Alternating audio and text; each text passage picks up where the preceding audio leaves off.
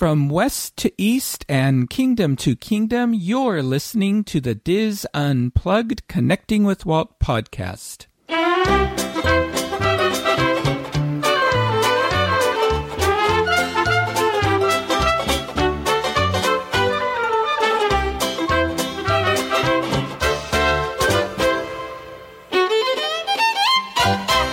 Connecting with Walt is brought to you by Dreams Unlimited Travel, experts at helping you plan the perfect Disney vacation. Visit them on the web at www.dreamsunlimitedtravel.com. Hello and welcome to episode 14 of the DIS Unplugged Connecting with Walt podcast. I am your host and DIS historian Michael Bowling. I am joined by my co host and producer, Craig Williams. So, Craig, how are you doing today? Oh, I'm doing fantastic. How are you doing, Michael? Doing well. Doing well. Hard to believe we're already at the end of another uh, month season of Connecting with Walt. I know this one, it, it seems like it's gone on for quite a while, but I mean, we've we started recording these like the second week of March. But yes. then, I mean, with this last one, we're recording it the night before it goes out. So it's just, it, this one has spanned, but it's been a very fun month. I'm, it has. And we even got to go to Disneyland and record together. And yeah, there was just a lot of fun moments, a lot of cool things we got to see, got to hear. So I'm, I'm very happy with this month. I'm I am looking forward to July. But yes, and and who knows what surprises will, will that month will have for us. I'm sure some more, and hopefully a little bit more uh, episodes where we're in the same room actually recording together. That would be great. Well, maybe during Palooza in yes. July. Yeah, be able to do that. Yes, that's so, what I'm hoping. Yeah, and um, oh, you know, last week I talked about that modular uh, hotel or, or mot- motor inn. Yeah, that was going up, and I said, you know, that we had recorded on a Wednesday actually. I th- when, yeah, Wednesday last week, and I'd said the night of, evening before I'd seen that they had just had these rooms stacked all over the place. By Friday morning, the building was up. Oh wow! They had they had stacked them all, and they were securing them and all that. Now they're putting up insulation and all this stuff. But it was amazing. Oh, that's cool. Yeah, yeah. So, um, so it was it was a little Walt Disney World construction just right here in our little town. Yeah, no, and and I just got excited because on the way home uh, from work today, I picked up. Uh, I finally picked up the Walt Disney Life magazine. So, oh yeah, I ordered it through Amazon. I'm and I'm very excited to start digging through it there's some good photos in there, and and it's it's a nice little. I've only scanned it because I've been you know working on lots of stuff, but uh, it's a nice uh, sort of little overview of Walt's uh, life.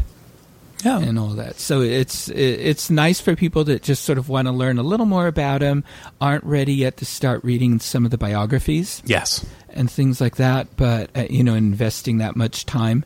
But it, so it, it's very well done, I think. Yeah, I get excited every time something new comes out like that. So mm-hmm. I think it'll yeah. be a perfect addition to my collection. Yeah. Yeah, well, in in this episode of Connecting with Walt, episode fourteen, a long journey comes to an end.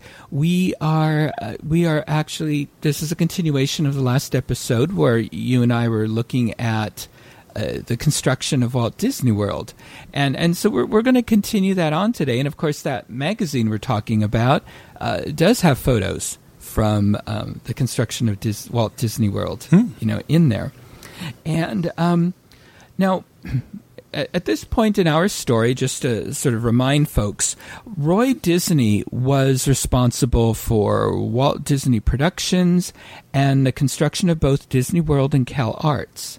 Um, in a letter to a friend at King Features Syndicate who is responsible for publishing the Disney comics, um, Roy wrote, I've often thought of retiring. In fact, for the past five years, I've been trying to do so, but now it is out of the question. While in some ways I wish I could retire, when I see how difficult it is for some fellows, I think maybe I am better off working. So that's the way the ball bounces. In 1969, Roy wrote in a letter to his niece, Dorothy Puder, We miss Walt very much around here. I only wish he had been given another ten years to reap some of the rewards of all the labor of forty years before. Certainly, all that this company is today is rightfully attributable to Walt's ideas and drive. But we have made the transition without him very well indeed. And I think the company is now in its soundest condition in its history, and I feel sure the next ten years will know spectacular and continuing growth. Just the other day, when she reached her 79th birthday, Edna said she had nothing whatever to complain about and everything to be happy and grateful for. But she was darn sick and tired of getting so old. Hmm. Now, although Roy was in good health, he and Edna were growing concerned about the time that remained for both of them. Retirement looked increasingly good to Roy. However, Roy also knew that before he could give any serious thought to retirement, he had to outline an orderly succession plan. After Walt's passing, the committee system, despite its limitations, had worked fairly well. Uh, the time had come, though, for Roy to determine the future leadership of the company and begin laying the groundwork for succession. The obvious candidates were Card Walker, one of Walt's boys, and Don Tatum, one of Roy's boys, who was loyal to both sides. Roy finally reached the conclusion that neither Walker nor Tatum had the qualities necessary to lead the company. Roy had long admired Clark Beise, a Disney board member and president of the Bank of America. Hearing that Beise was about to retire, he decided to extend him an offer. Roy and Edna drove to San Francisco and offered Beise the presidency of Walt Disney Productions. The banker believed he did not have the expertise and knowledge to guide an entertainment giant, and he was also looking forward to retirement. So no amount of pleading and arguing from Roy could change Beise's mind. Roy was devastated. Edna later told her daughter in law, I've never been so scared in my life. He kept driving over the double center line. He was so upset that Beise had turned him down. He doesn't know what he'll do next. Six months after Walt's passing, Roy made his decision. In a memorandum to the board of directors, he explained his careful consideration to the long range plans of the company. For some time, I had planned to retire, or at least materially cut down on my active participation in the management of the company. The death of Walt has forced me to reappraise this plan. I am increasingly mindful of the fact that the Disney name is a vital asset to the company. The people on whose advice I have relied on were unanimous in their view that it is important that the Disney name be retained in top management and that I remain as its Chief Executive Officer and President and Chairman of the Board. Roy went on to write that he was willing to continue in those capacities, but wanted to be relieved of the day to day problems so he could devote his time to primarily to the overall future planning of the business, particularly overall financing and matters affecting the stockholders and public relations. Roy proposed the board elect Don Tatum, Executive Vice President and Vice Chairman of the board, with responsibilities for administrative and functional planning. Operational responsibilities would fall to Card Walker as the Executive Vice President for Operations. In making these recommendations, it is my hope and firm belief that Mr. Tatum will demonstrate to all his fitness to succeed me as Chairman of the Board and Chief Executive Officer, and that Mr. Walker will demonstrate his fitness to succeed me as President and Chief Operating Officer of the company. The Board voted in favor of Roy's recommendations. In November 1968, Roy Disney transitioned the presidency of Walt Disney Productions to Don Tatum, who continued as vice president of the board of directors. Card Walker, whom Roy had proposed as the future president a year before, was elected to the new post of executive vice president and chief operating officer. So, Roy, oh, mm-hmm. sorry. Um, just as a question in this, uh, to pose to you, in that obviously Don Tatum came in, and then uh, after Don Tatum, Card Walker did take over as president and CEO for a little while, and then after him, we had Ron Miller. Uh, why why wasn't Ron Miller taken more into consideration? Do you think uh, earlier on? I mean, obviously, he would have still been very young and not as experienced, but uh, do, you, do you, was his name bouncing around to keep um, the Disney legacy kind of moving on? Well, he was um, he was responsible for the the movie productions. Okay, and the studio at that time along with uh, I think Roy E. Disney was also yeah okay um, um, helping out with that. Okay, so that's where their focus was. So it wasn't until later on that you know Ron moved up in the company. Okay, yeah. So, so let's see. Um, anyway, so now so Roy remained as chairman of the board and the chief executive officer. It appeared Roy now had a smooth transition in place for dual leadership of the company when the time came that neither founder would be president to lead the company. Over the course of four years, Roy made dozens of trips to Florida, usually accompanied by Edna. At first, they stayed in the new Hilton Inn in Orlando, then in one of the cottages for executives on Bay Hill. Roy's cottage was next to Joe Fowler's, Roy and Fowler had developed a warm relationship, and they were both close in age, had accomplished much in their lives, and Roy admired the Admiral's can do attitude. Joe Potter was another favorite of Roy's. Potter's experience commanding huge projects for the Army Corps of Engineers had proven invaluable when converting the wet stretches of Florida land into manageable terrain. Both Fowler and Potter believed no job was too difficult to accomplish on time. Although Roy was in command, he did not deal with any creative matters. That was left to Dick Irvine and WED. In everything else, Roy made the final decision. Roy would listen to proposals and then decide what the course of action would be. It was not in a person's best interest to ignore or try to override Roy's decisions.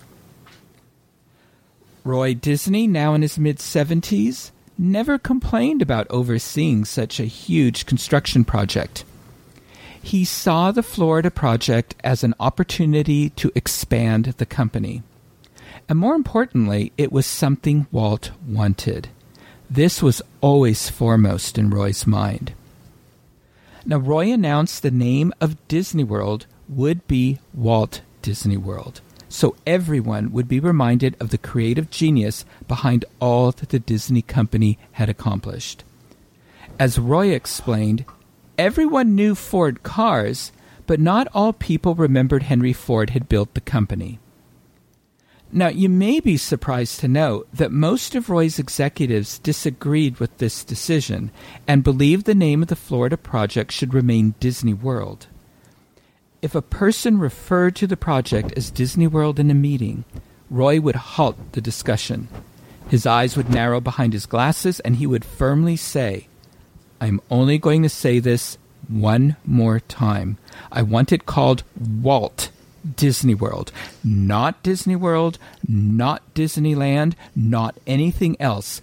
Walt Disney World. And I think everyone needs to keep that in mind in the future whenever they do refer to Walt Disney World as just Disney World. Not that mm-hmm. I mean, obviously, I'm guilty of it from time to time, but you know, it, oh, it is I a shame well. that it that excuse me, it's a shame that uh, it has been shortened just because of the flow and you know saying one less syllable makes it easier on people. It's, it's at that point just say WDW. It's it, it, make it easy. It's I, I do think that the Walt needs to be embraced back into Walt Disney World because oh, it doesn't happen enough anymore. And I think that you know because it's Disneyland, it's Disney World. I mean, I know that, and I know that was the original thinking. But um, now that the now that it was becoming a tribute to Walt, you know that's why they they um, you know Roy added it in there. Hey, I mean, if there was a space in between Disney and land, I would even suggest call it Walt Disneyland. But Yeah, since it's together and it has been, and that's not going to change, it, it shouldn't. But and no, I agree. yep, there, there, that ends my complaining about it. But you know they kept that tradition on when they, when Tokyo opened its second park. It was Disney Sea. yeah, So you know Disneyland, Disney Sea, right next to each other. yeah. So, so now it had been two years since the Florida legislature had passed the legislation making it possible for the construction of Walt Disney World, and nothing had been heard from the company since. In April 1969, the press was invited to the new Ramada Inn Tower west of Orlando for a presentation on the master plan for Walt Disney World. There were the standard opening remarks by politicians and Florida's Governor Kirk. Then Roy Disney stepped up to the podium. This is a big day for our company. I know Walt would like to see what his creative team is doing, because these are the ideas and plans he began.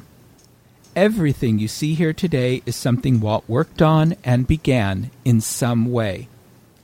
Then the lights went down, a screen lit up, and Disney artists' depictions of what Walt Disney World was to look like were displayed. Everyone was dazzled. Guests were then transported by bus for a tour of the site. And from what they saw, it was hard to imagine that in less than two and a half years it would be all transformed into a vacation wonderland and ready to welcome millions of visitors. Right now, it was a wilderness littered with tree stumps and root masses, and with gas balloons marking the future landmarks. Now that the above ground construction was beginning, Roy's presence in Florida was vital. Decisions had to be made and disputes settled. An early dispute was over the design of the Contempo Hotel, that had the working name of Contemporary Hotel. The hotel was designed to be a showpiece of modern architecture as an A frame with the floors of the rooms rising to the peak. What would be truly innovative and attract a lot of publicity would be the monorail running through the fourth floor concourse. On one side of the debate was the construction team, who claimed it would be impossible to accommodate the monorail inside a hotel. On the other side, Walt's designers said without a monorail, the hotel's interior would resemble, quote, a place where the Goodyear blimp comes to mate. Looking at the design plans, Roy could see that having the monorail would set the hotel apart from the atrium style hotels favored by the Hyatt chain. Build it, he said. The contemporary hotel was impressive as the steel's exterior rose 15 stories above the flat Orlando landscape. During one of his visits, Roy stated he wanted to see the view from the top of the hotel. The only way up was by open steel stairways because the elevators had not yet been installed. Roy started up the stairs with men half his age.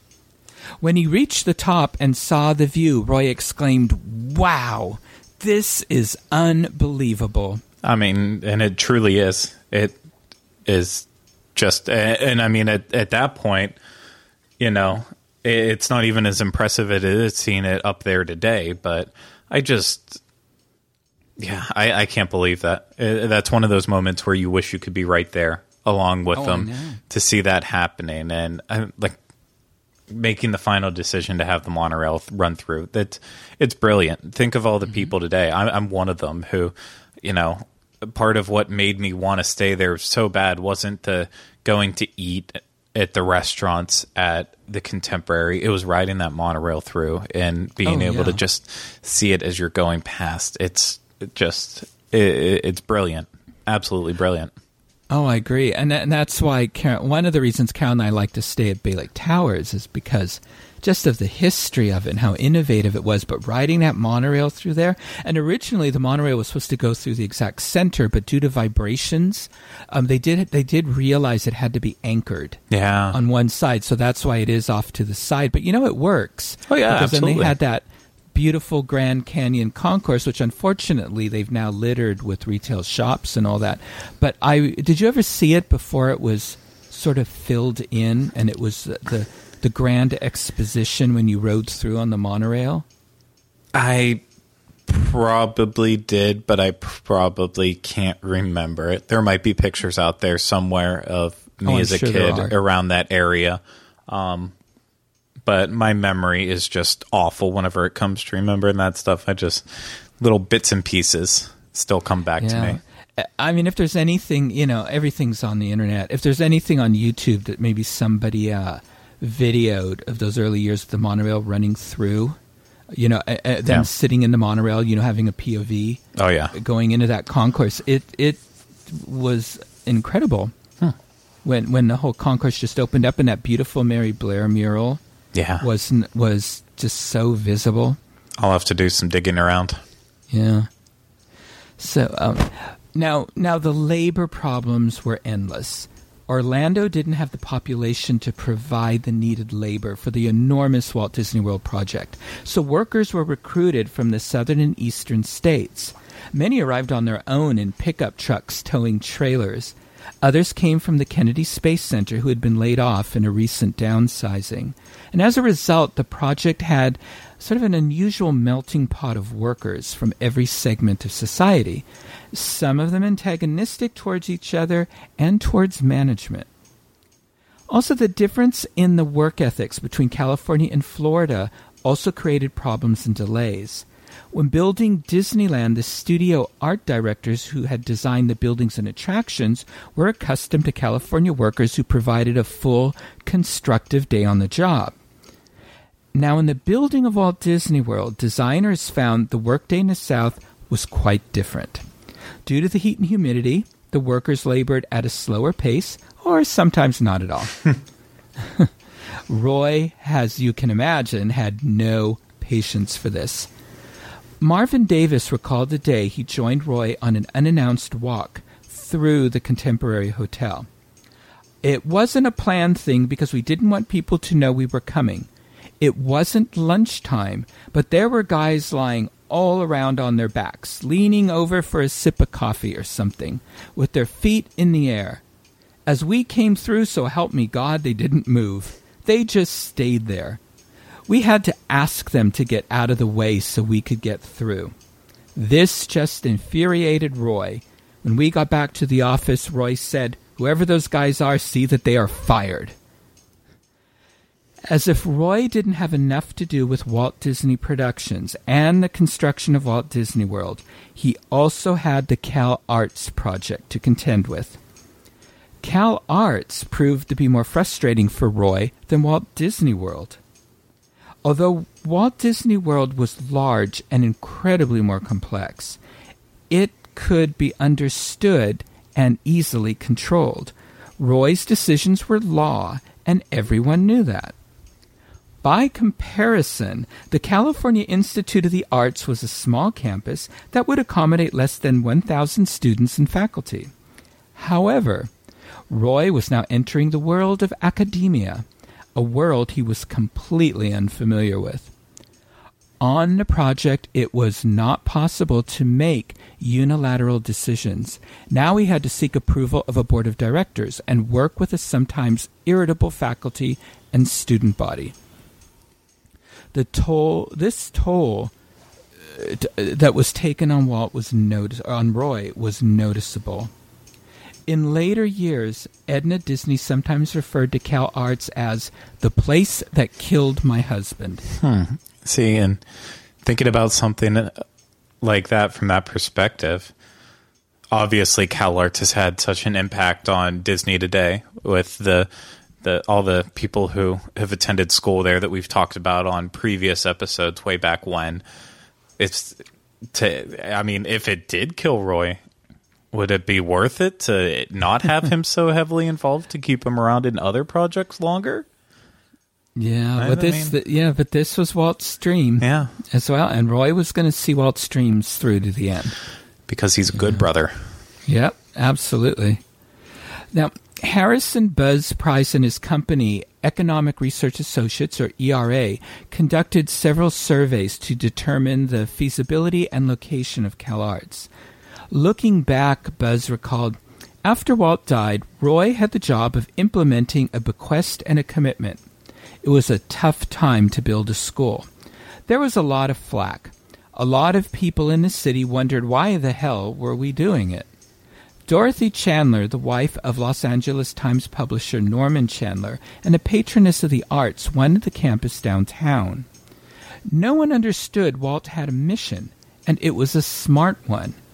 Many guys in the corporation thought it was a stupid idea to take the assets of time and money represented by the corporation and to throw them into this strange thing that Walt wanted to do. Roy never for a minute bought that message. Roy was the lonely man supporting that school after Walt died. I think CalArts took more of his time and energy than the Magic Kingdom in Florida. The corporation was in place to do that job.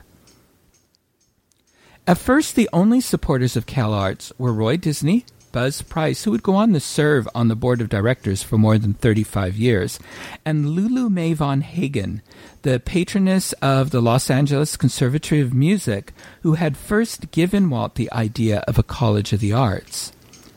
Other supporters included Mickey Clark, who was an attorney at WED, and studio attorney Luther Marr, and soon outside directors were added to the board.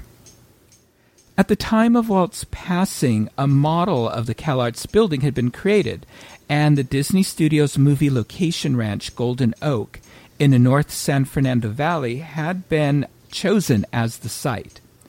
But after a geological survey indicated there were potential seismic dangers with that site, Roy and Buzz negotiated with the agricultural and development company Newhall Land and Farming for 50 acres at $5,000 an acre this land was deemed more seismically sound. Now, under Roy's supervision and with Walt's endowment of half his estate, more than $40 million, the school headquarters, which followed Walt's plan of everything under one roof, began construction. Because construction was delayed by strikes, the first year of classes would be held at a former Catholic girls' school a few miles away. Villa Cabrini, which was converted to meet Cal Arts needs. Oh, that's funny. Now, the new College of the Arts opened the doors of its temporary location in September 1970. Both faculty and students were caught up in the excitement of their adventure of being pioneers in American education. The buildings were functional and appropriate for the Sylvan setting. The campus setting was peaceful and away from traffic and commerce. It was ideal for nurturing the expression of artistic talent. Sadly, nothing of the sort happened in that era of the Chicago riots, freedom marches, campus sit ins, Vietnam War protests, the sexual revolution, the Haight Ashbury in San Francisco, and flower children. This was the turn on, tune in, dropout generation. Mm-hmm. The first campus incident occurred when young female students began showing up at the swimming pool without swimsuits. After swimming in the pool, they'd sun themselves on the pool deck to the delight of the male students who chose to not wear their swimming trunks. Unconcerned faculty members only commented, they're artists after all. Oh, I didn't realize that that's a legitimate excuse. Yeah, there you go, Craig. I could start using that one. yeah, really. Well, yeah, when you're when you're walking around the Magic Kingdom nude doing videos, you can just say, "You don't understand. I'm an artist. I'm an artist." just like Craig, I'm just happy to be here. Exactly. um, when, when when the board of directors learned about the nudity at the pool, they were horrified. Um, Roy Disney was appalled. This was not what Walt had in mind for his college. When the issue came up for discussion at a board meeting, the outside board members demanded action be taken. What is wrong with viewing the human body? asked a photography teacher who was also a board member. He launched into a lecture on the beauty of the human figure, whilst removing his coat, shirt, shoes, pants and undershorts until he stood naked in front of the full board, which included Roy, Lulu Mae Von Hagen, and other women. The chairman, who was also a school dean, gazed at the teacher's naked body and said, What have you got to be so proud about? the, the meeting erupted into chaos. no, I, I can't imagine why. Oh my goodness. Oh gosh, the the wild 60s and 70s. Yeah, I can I can report happily that that is not what going to school was like in uh, the the mid 2000s. Much yeah. different. Well, and I was still off at a, a you know Catholic all boys school, so none of this touched me. Yeah. so, um, now, um, now, nude swimming was banned, but the incident was reported in the newspapers, causing great embarrassment to Roy and his family, and Lillian Disney and her family. Roy decided to rescind his commitment for another gift to Cal Arts of several million dollars. When one of the school deans was told of the incident and the resulting loss of money, he declared, "My God, that's thirty million an inch." Thievery on campus was another problem. Cameras, tape machines, electronic equipment, musical instruments, pianos disappeared from classrooms. Students believed everything was common property. the college provost, Mel Powell, determined no meetings would be held unless there was student representation. He reasoned if students understood the expense of replacing the equipment, they would realize they are only hurting themselves by stealing. Roy agreed with this reasoning, and the thievery did diminish. The sweet smell of marijuana wafted through the student dormitories and faculty offices. Unidentified dogs roamed the campus in packs. Protest meetings for various causes were held at regular intervals. Student unrest was fermented by members of the faculty and administration. Although, although Roy ran a studio full of hundreds of artists, he did not understand the artistic mind and temperament. He could confidently negotiate the most complicated of business deals, but artists baffled him. Roy grew increasingly frustrated and considered firing the entire administration, but discovered this wasn't easy in an academic setting. This wasn't the studio where he could dismiss those who were at odds with company policy, something he rarely did. Roy was seething, recalled Bud Price, Buzz Price. Those two Missouri boys, Walt and Roy, could laugh and joke and tell stories, but they had been brought up right. They didn't go for that kind of nonsense. Roy decided he was going to dump the school he asked me to make a deal with USC to take it over. Buzz took the top officials of the University of Southern California on a tour of the CalArts buildings still under construction. They were very impressed, and it appeared a deal was possible. Roy assigned Buzz to negotiate with Justin Dart, chairman of the USC Board of Trustees and president of the Rexall Drug and Chemical Company. Buzz informed Dart Roy says he will give you $15 million cash and the school, lock, stock, and barrel, if you make it a school of the arts for SC. Tell him we want 21 million, Dart replied. When Buzz reported Dart's message to Roy, Roy responded, Tell Dush Justin Dart to go fudge himself. Only he didn't say fudge. Oh. to, to quote a, a beloved Christmas um, film. it was the only time Buzz had heard Roy use that kind of language. After an unsuccessful attempt to engage Pepperdine University, Roy decided to persevere with Cal Arts and put up with all the headaches. In time, the top administrators were fired, the flower children fled to the communes, and the school became a prestigious institution. Regrettably, Roy didn't live long enough to see his efforts pay off. Two days before Roy died, Don Tatum, seeing how much Roy was upset over Cal Arts, asked, Why don't you give it up? God damn it, Roy, Don, Roy angrily replied. Walt wanted this school, and I'm going to get it for him. Meanwhile, back in Florida, despite all the construction activity deep inside the property, very little signs of it could be seen from the outside. Along the northern boundary, Disney had set up management offices in double wide trailers. Down the street were two businesses Jock's Corner and a Stuckey's Family Restaurant. Jock's Corner was a convenience store where the construction workers would pick up hot and cold sandwiches and beer. Stuckey's mainly served tourists heading to or from the beach, and locals who gathered to speculate on what Disney was doing deep inside the woods and share misinformation. Disney decided to open a preview center so the company could inform the public themselves and to gain experience in hiring and employing staff in Florida.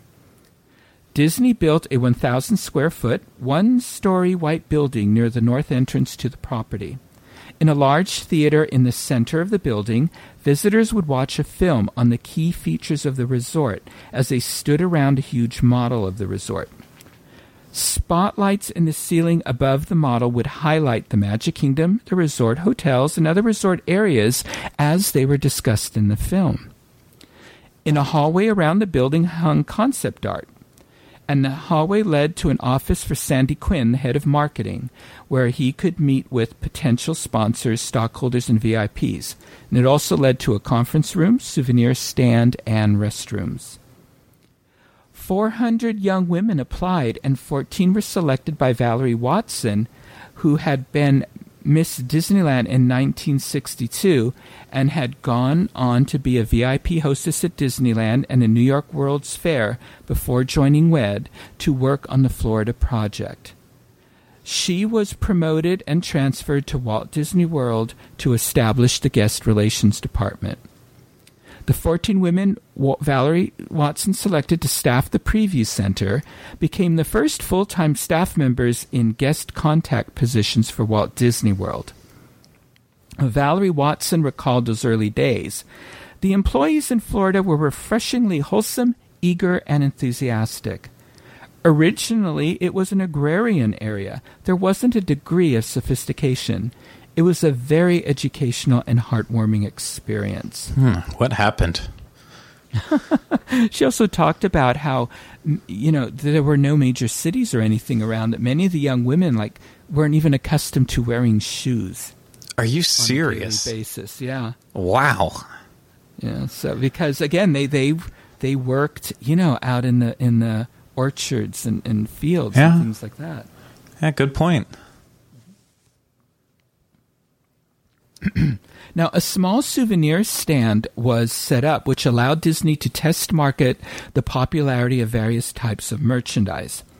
And visitors could also purchase park tickets and make future reservations for the contemporary and Polynesian hotels.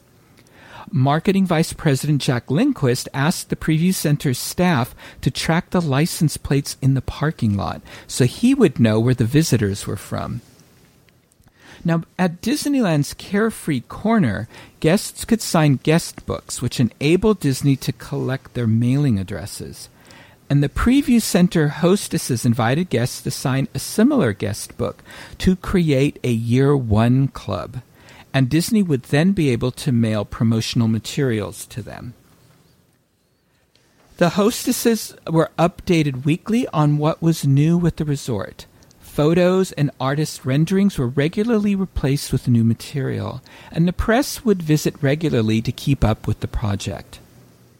Now, the Preview Center was the first operational building to open on the Lake Buena Vista property, and the first to use the oversized water and sewage lines that had been installed to accommodate the future five high rise resorts, shops, and restaurants that were in the planning stages. In the first couple of days the preview center was open, a lady used the restroom facilities. She flushed a toilet, and a two foot column of water blew her off the toilet and into the air. wow. the, yeah. Yeah, this is like a little geyser. It's a um, best the first attraction to ever truly come to Disney. really, a, a, a, themed washroom. uh, the, the the pipes were too large for the little preview center, and the water pressure was reduced. Yeah, I wonder if she got a free ticket to the park or something. I, I would hope that's the least that she gets. Can you imagine if that happened nowadays? I, I mean, it's hilarious, but Yeah, there'd be litigation involved. just a little bit.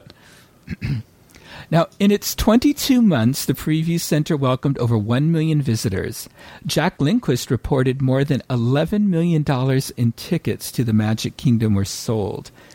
Based on the interest generated by the Preview Center, Disney changed its first year attendance forecast from 6 million to 8 million to 10 million guests for its first year.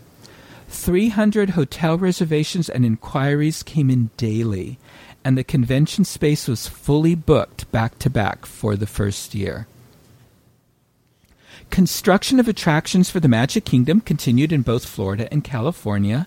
Some attractions were fully constructed in Glendale, California, and shipped piece by piece to Florida to be reassembled. When Disneyland's Haunted Mansion was under construction, the Imagineers built two of everything and set the spare components aside for the Magic Kingdom. So, along with that, too, uh, they, they did build them two and two. Wait, where did the decision then to come in to change how, like, uh, whenever you're walking past the portraits that change with the the lightning flashes at ours, then we, I mean, it's the same portraits, obviously, but we're riding through. When did decisions like that come into play? Oh, that didn't come until later. Okay. I mean, much later. So, um, with the portraits, but mainly because I, I don't want to ruin any of the magic, but mainly because they, uh, the uh, you know our, our haunted mansion at Disneyland, you know you you go down. Exactly.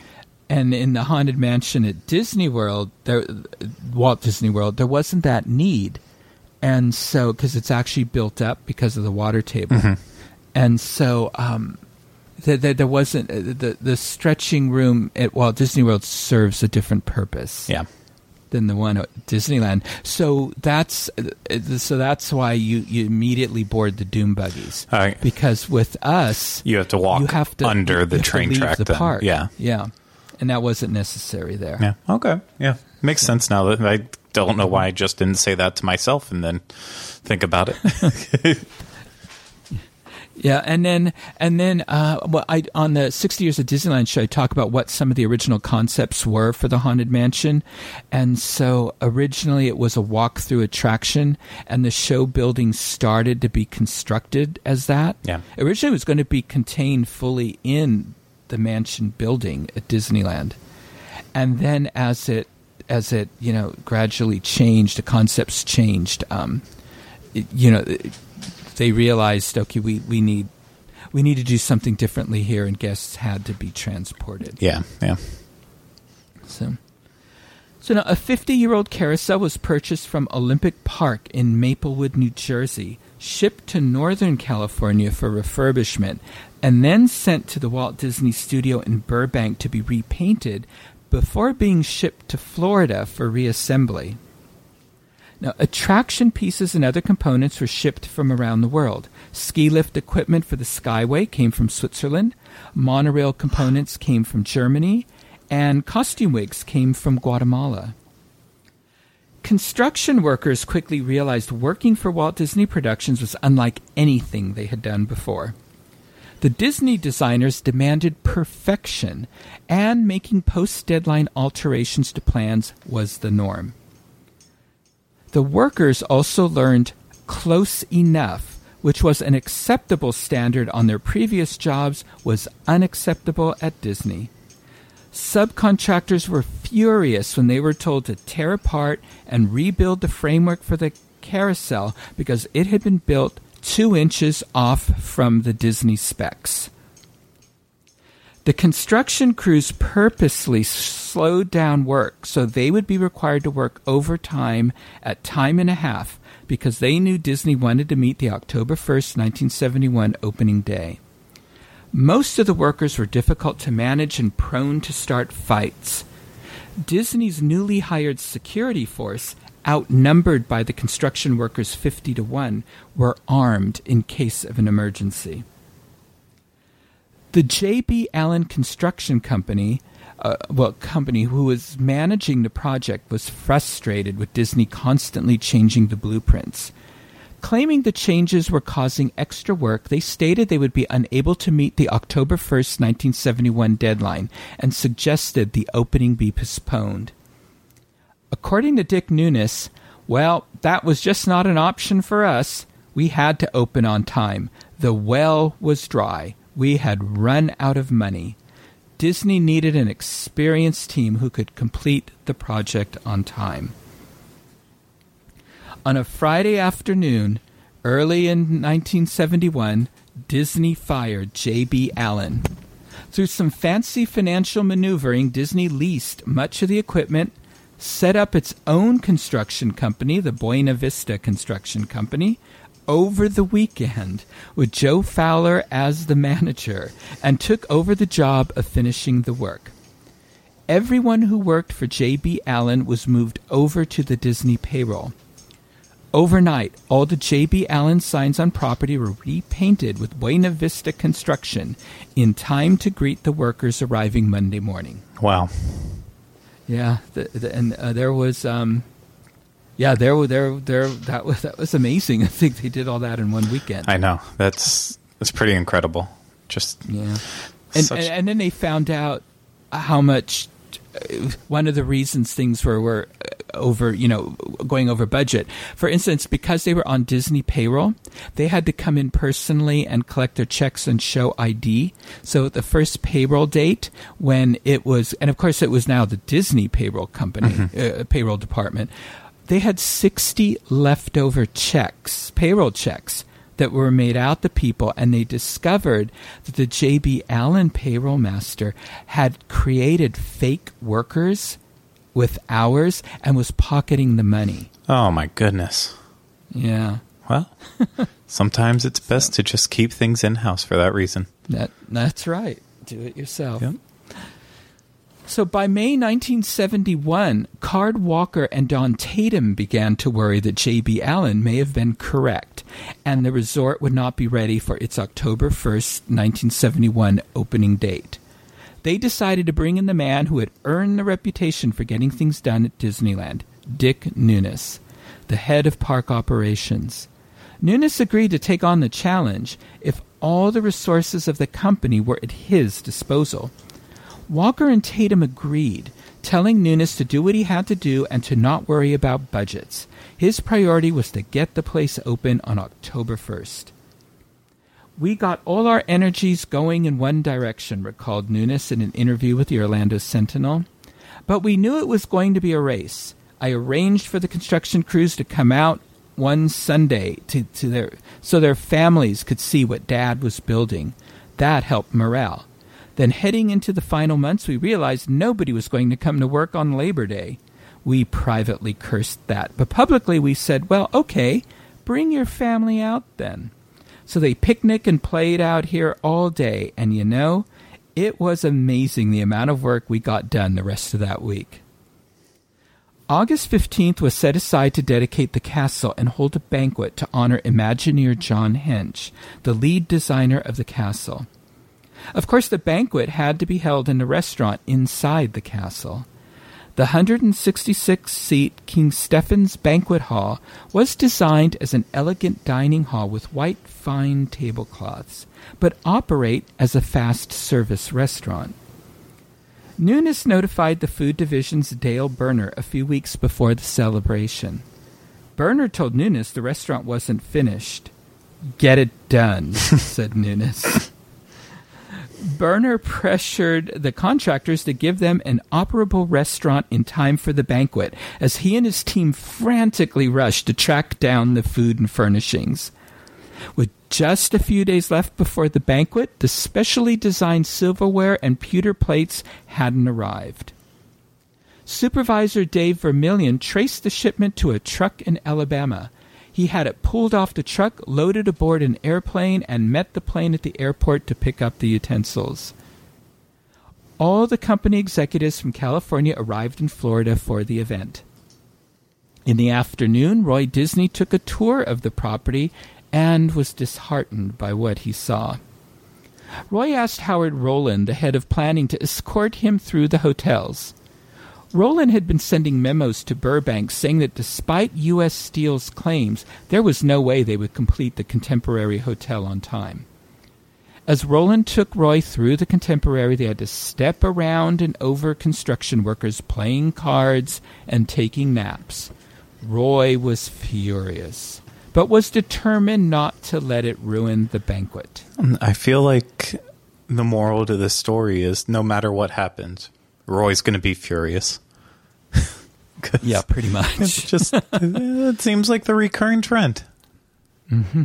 Yeah, yeah. What goes on in Florida, Craig? it's it's a awful, awful place. Honestly, There's no redeeming factors about it. And that's why you live there. Exactly. so, now after the dinner, Card Walker and everyone joined in a champagne toast to and to dedicate the castle to Sir John of Hench. Next, Roy rose and, with emotion, honored the one man who more than anyone would have wanted to be there, his little brother Walt. Once again, everyone raised their champagne glasses in a toast to Walt Disney. Then the executives went down into the Magic Kingdom and rode the carousel. The next morning, the, re- the WED liaison to the hotels was relieved of his duties and replaced by Roland. It was his job to get the hotels finished on time.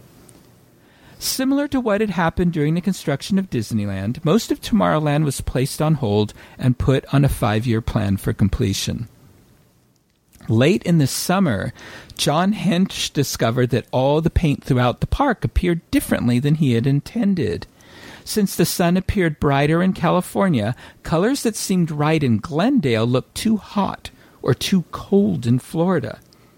Hench reformulated all the color schemes and had workmen begin repainting everything. Mm. With less than a month to go before park opening, some attractions had not yet arrived. The submarines had fallen behind schedule, so WED sent vehicle specialist Bob Gurr to Tampa, where the submarines had been moved, to make sure the subs were delivered on time. Gurr discovered wiring drawings were inaccurate and had to be corrected on the spot. Specified parts hadn't arrived. Equipment arrived that hadn't been ordered, and the hulls didn't match the diagrams provided by WED's George McGinnis. As the subs were completed and shipped to the Magic Kingdom, Gurr discovered the parking lot trams built by United Tractor had been delivered on time, but only three of the monorail trains would be ready for opening day. Worried about long lines, especially if thunderstorms forced the closure of the monorails, Nunis decided the parking lot trams would also take guests all the way from the parking lot to the front gate. However, it was quickly discovered the trams were not up to the task of climbing hills and running continuously for 15 to 18 hours each day. I can believe that. Yeah, because I guess there there's that hill when they have to go. I guess they go under an overpass or something from the parking lot, or and then up yeah. to the Magic Kingdom, and it couldn't make it up. Yeah, that grade. Nunis lost his temper and ordered the president of United Tractor and his chief engineer to catch the first flight to Orlando and figure out how to keep the tractors running. When they could not come up with a solution that met the approval of Nunis, he handed the problem over to Bob Gurr. Gurr designed a special power pack that could keep a tractor racing along at two miles per hour at wide open throttle. Nunis thought this would work, told Gurr to have the machinists build 17 units in 12 days and send the bill to United Tractor. The final few days before the resort's opening were a frantic blur for the Walt Disney World team everyone was put to work doing whatever needed to get done to get the Magic Kingdom and the resorts presentable for opening day. Walt had selected the opening day of Disneyland in the middle of summer of 1955 on a July Sunday with a live telecast. With the sweltering heat, attractions breaking down, and significantly more guests than expected, that day was referred to as Black Sunday within the company. For Walt Disney World's first day of operation, Friday, October 1st, a school day on the slowest day of the week of the slowest month of the year was selected. All of October was declared preview month, and the grand opening festivities were scheduled for three weeks later, over three days, with most television sequences pre recorded. Dick Nunis recounted the opening day. Well, it finally got to be opening day. And what happened? Not much.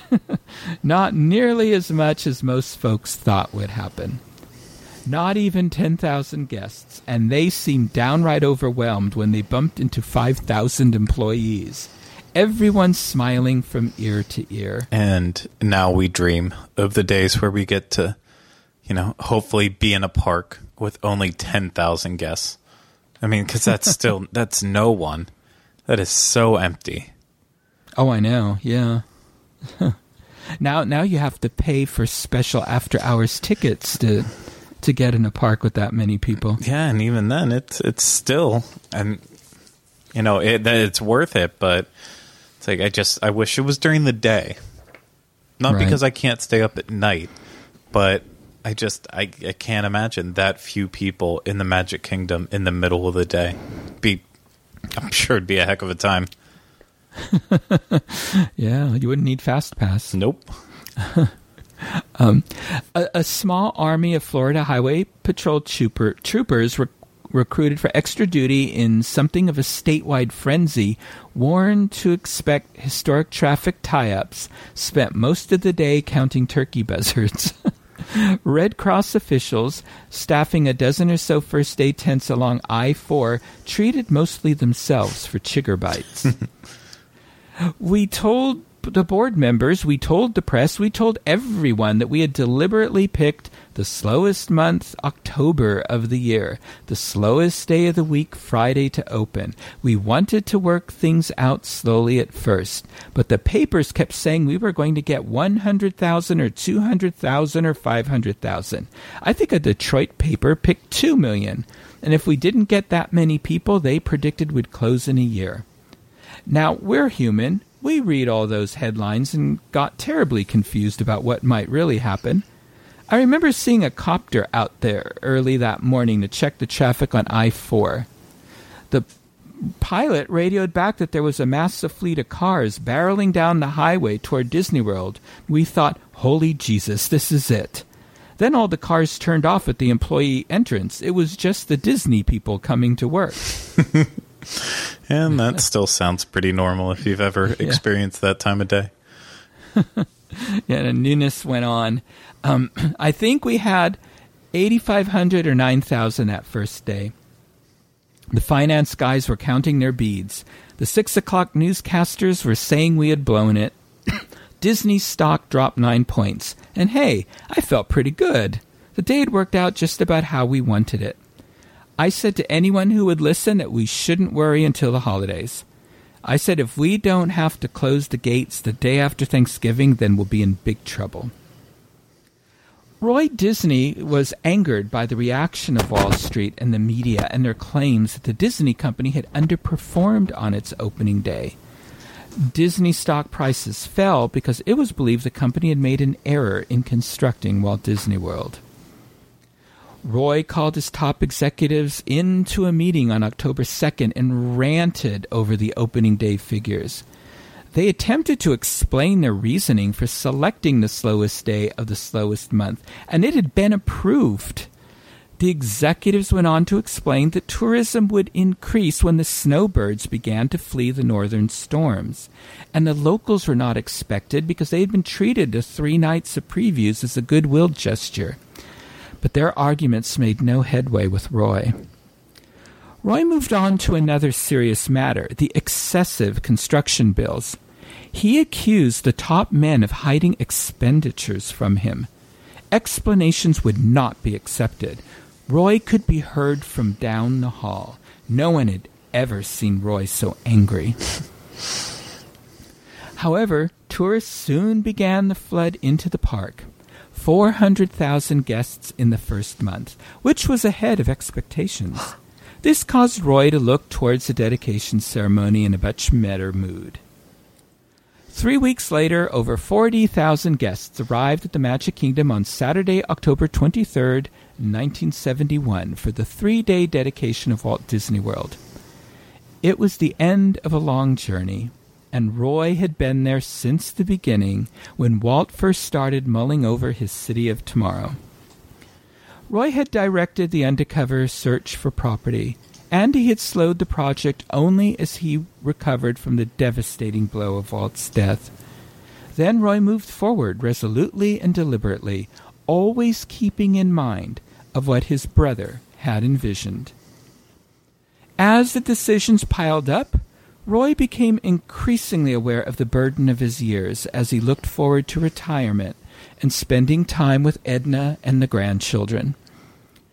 Roy did not show this to outsiders, but with increasing concern, Edna could see the toll of being the sole authority for the direction of the company that was taking on Roy. On October 25th, dedication was one of the finest examples of Disney showmanship fans had ever seen. Meredith Willson led a 1,076 piece marching band down Main Street to Cinderella Castle as they played 76 trombones. Musicians from 60 countries formed the World Symphony Orchestra conducted by Arthur Fiedler. A 1500 voice choir sang When You Wish Upon a Star and other Disney classics. Mickey, Minnie, Donald, Goofy, and all the other Disney stars waved to the crowd.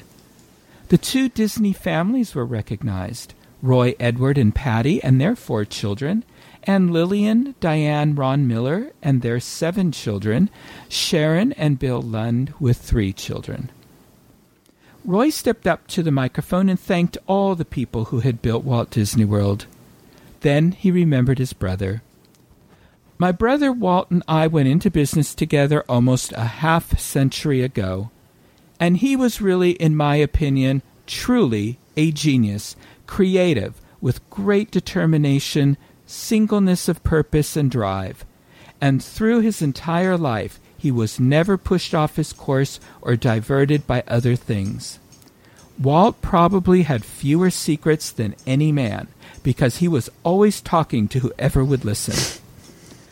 Talking of story ideas or entertainment projects, my banker once said, How is such and such a picture progressing? And I said, Joe, I don't think we have a picture of that name in work. He repeated the name and said he saw little sketches of the story. I said, Joe, Walt was just using you as a good guinea pig to see how you would react to the story. We don't have any picture like that in work. And that was the way Walt went through his life. Standing next to Mickey Mouse, who Roy had asked to be beside him because Mickey was the closest person they had to Walt, Roy Disney read the dedication plaque that would be enshrined on the ground near the town square flagpole on Main Street, USA. This was not just a dedication of the Magic Kingdom, but all of Walt Disney World. Walt Disney World is a tribute to the philosophy and life of Walter Elias Disney and to the talents, the dedication, and the loyalty of the entire Disney organization that made Walt Disney's dream come true. Many, may Walt Disney World bring joy and inspiration and new knowledge to all who come to this happy place. A magic kingdom where the young at heart of all ages can laugh and play and learn together. Dedicated this 25th day of October, 1971, Roy O. Disney. Later, Roy, Edna, and their family watched the television special to celebrate the opening of Walt Disney World from their Bay Hill house. The program featured Hollywood celebrities with song and dance routines in major areas of the park. It had been taped in empty streets and attractions. Roy asked, Where are the people? Walt disliked photos of an empty Disneyland and never wanted photos of an empty park made public. When Disneyland was being built, Walt had said people would be a major factor in the enjoyment of the park. Roy suddenly began weeping. It was partly due to the empty glitz on television for Walt Disney World, Partly it came from exhaustion. It was over. The park had been constructed, the surrounding area prepared for whatever the future would bring. The friction, the worry about money, the overwhelming responsibilities, the, the sorrow over the loss of Walt, all had taken their toll. Now Roy could return to California and pursue the goal he had set for himself seven years prior retirement. He would never return to Florida. Hmm. Back in his California office, Roy was pleased with the attendance reports from Walt Disney World. Now management was faced with the problems of success how to make parking more accessible, and how to handle the larger crowds so all guests would still be happy at the end of the day. These were good problems to have. All of this was tempered by Roy's concern over expenditures that had been made without his oversight. He blamed several of his top executives, especially Card Walker, and contemplated how he could rein him in. Roy arranged for himself and Edna to sail on the SS Monterey to Australia for a February 20th sailing.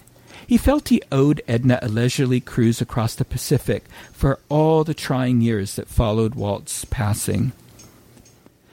Patty and Roy Edward Disney were in Florida when they received the news that their 14 year old son, Roy Patrick, had climbed out on the roof of the family's new Toluca Lake home with his brother Tim, stepped onto a canvas awning, and had fallen through it to the ground.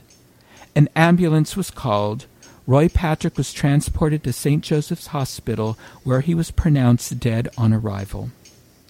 Medical staff worked on the teenager for two hours and reported to the family He's alive, but we don't know what will happen to him. Roy and Edna were at the hospital along with Patty Disney's parents. Roy, Roy's face had lost all its color. St. Joseph's was the same hospital where Walt had died six years before, and now Roy's oldest grandson was here, barely hanging on to life. Roy Patrick remained in a coma and his grandfather visit him daily. On Friday afternoon, December 17th, Roy appeared reluctant to leave his office. He signed some papers, poured himself his usual scotch and water, and reminisced with his secretary, Madeline Wheeler, about the good times at the studio and his plans to fully retire in a year. But I may stay on another six months. That would be my fiftieth year in the picture business. Will you stick with me? Madeline said she would. As Roy left the office, he turned and said, I may see you at the Disneyland Christmas parade. Roy had decided the family needed a break from the sorrow of Roy Patrick's condition. Roy and Edna would take the three other grandchildren to the Christmas parade. As they prepared to leave for Disneyland on Sunday morning, Roy put down his hat and coat and told Edna, I don't feel like going down there. I don't think I'll go. Roy had been complaining for some time about something like a cloud over his vision. His eye doctor had examined him, but wanted to do some blood tests. Roy didn't take it seriously and postponed the tests. Roy Disney returned to bed. Edna didn't want to disappoint the grandchildren who were looking forward to Disneyland. She phoned Roy Edward and asked if he wanted to go to the park with her and the children since his father didn't want to go. Roy Edward agreed to go with his mother and the children, and Patty would remain at home in case there was a change in Roy Patrick's condition. Patty called her father in law twice during the day, and although he sounded grouchy, he said he was feeling all right. At Disneyland, Edna and Roy felt uneasy throughout the day, and as soon as the parade was over, they hurried home with the children. Susan Disney, who is the granddaughter of Edna and Roy Disney, recalled the events when they arrived home. Before we left the house, Grandma had put a pot on the stove with two cans of soup on, in it, in case Grandpa got hungry. When we walked into the kitchen, I saw it was still there. It hadn't been touched. I knew something was wrong, and I made a beeline to the bedroom. He was lying on the floor. I called my dad and grandmother, and they came in. Grandpa said to her, I called you, and I called you, and you didn't come.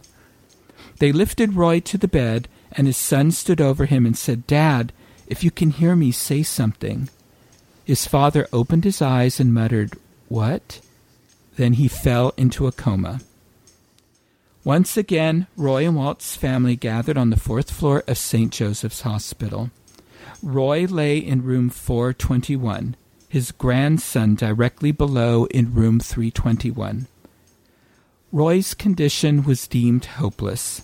The Catholic sisters sat with Edna and explained that her husband's brain was dead, and only the life sustaining apparatus was keeping him alive. Edna gave her consent to discontinue all efforts to keep Roy alive. Roy Oliver Disney passed away on December 20th, 1971, of a massive brain hemorrhage at the age of 78. The obituaries were modest in comparison to Walt's.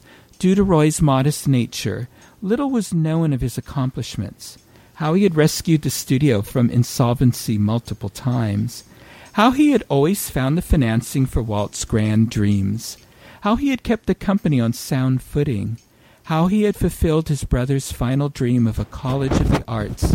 His greatest achievement was Walt Disney World, without leaving the company with any debt. President Nixon sent a message to Edna. Our thoughts and prayers are with you and Pat, and I share your sorrow at the loss of your husband and our dear friend. May you be strengthened in the years ahead by your pride and remembrance of the happy moments you had together. Patty Disney obtained permission from the Cardinal for the funeral to be held outside the altar at her parish church, St. Charles. Edna insisted the casket be open in keeping with Midwest tradition. Two days later, after the three Disney grandchildren had their Christmas at home, Edna drove up to their house in her big gold Cadillac, its trunk filled with wrapped presents. This was the tradition she and Roy had enjoyed every Christmas day. The presents were signed from Grandma and Grandpa. A week later, Roy Patrick began to regain his senses. He looked out the hospital window and saw the studio flag was at half mast. What's that for? he asked his parents. Your grandfather has died, was their response. A year would pass before the boy returned to normal. It's such a sad end to the story. it is. Yeah. It is. So, and and the end of an era.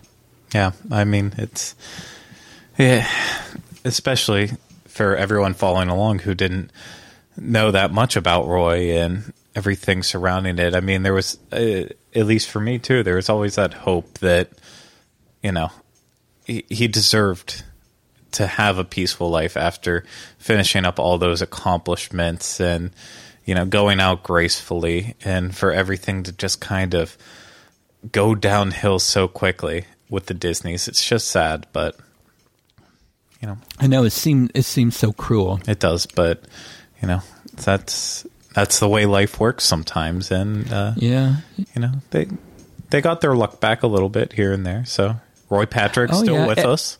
So mm-hmm. Edna Edna lived on for quite a while. Yeah. Driving her big old Cadillac at 40 miles per hour in the fast lane of the freeways, wondering why are people so gall darn in a hurry. That's great. That's what she would say. anyway. Now, now, many books, films, articles, interviews, and lectures were sourced for this episode of Connecting with Walt, including Building a Company, Roy O. Disney and the Creation of an Entertainment Empire by Bob Thomas, Realityland, True Life Adventures at Walt Disney World by David Koenig, Secret Stories of Walt Disney World Things You Never Knew You Never Knew by Jim Korkis. Now, there are many, many more stories about Walt Disney World that we did not have time to go into in our recent episodes of Connecting with Walt. I'm sure that many of you are sitting out there saying, but we didn't talk about this, we didn't talk about that. And um, Craig and I will share more stories about Walt Disney World, the people who built it, and the Magic Kingdom's realms and attractions in much more detail. Um, of course, we will also continue to bring you stories of Walt Disney and those who worked with him, along with other surprises. Yeah. So, so Craig, we we won't be back on connecting with Walt until July. What what plans do you have for the summer? Oh, just a whole lot of stuff going on with our big mega meet and just a bunch of projects and uh, so yeah, it's going to be a crazy time before we're back in July. But uh, you can follow along with all the madness, uh, of course, on the Universal edition of the DIS Unplugged with me, and then the DIS Unplugged Disney World edition, which I think needs to be changed to Walt Disney World edition. I don't, I don't know I how that's going to happen. Um, I, I, don't know if it'll fit in the logo. I don't know if it'll fit in the logo, and I don't know if I have that uh, authority over changing the name of the podcast that's been going on for ten years now. Uh, but it, at the end of the day, yeah, you can you can find me on those, and uh, of course, always tweeting away. It, on Twitter. Wow. I don't know how I was finishing that one up. What about you, Michael? Well, yeah, Carol and I have quite a bit going on. We are actually leaving for Aulani about in a couple of weeks, so we're we're very excited. We have never been yeah, there. You're gonna love it. Oh yeah, that's what I understand, and and we're going with some other DISers, so we're v- very pleased about that to just relax, and and we um, of course we will we are planning to be out there in July for the big 10th anniversary. Yes. You know, of the DIS Unplugged. Very, very proud to be a to be a small part of of that. It's all very exciting. Of of the phenomenon that is the DIS. So, um, and and I'm sure I'm I'm hoping I'll bump into people at the parks at you know Disneyland, uh, Walt Disney World, and of course at the Walt Disney Family Museum. Yes. So, and you can find me every Sunday night on the DIS Unplugged podcast, Disneyland Edition, with my good friends Tom Bell, Nancy Johnson, Mary Jo Mulatto Willie, and Tony Spatel, where we have lots of fun talking about Walt's park that started it all, and also other Southern California theme parks, the Walt Disney Family Museum, and we get into even more Disney history. So listen to us live on Mixlr Sundays at 7 p.m. Pacific Time, Disneyland time, and you can download our two weekly shows from iTunes each Monday. If you would like to listen to more shows on the history of Walt Disney, his studio, his Imagineers, and Disneyland, check out our Disneyland podcast archives for my Disney history episodes at www.disunplug.com. You can send me messages at michael at wdwinfo.com. On Twitter, I'm at mbowling121. Facebook, Michael Bowling. And Instagram, Michael Bowling the Diz. So, this is it for another season of Connecting with Walt. Thank you, Craig. And thank you to all our listeners for making us a part of your day. And remember, I only hope that we don't lose sight of one thing that it was all started by a man, Walt Disney, and his brother Roy.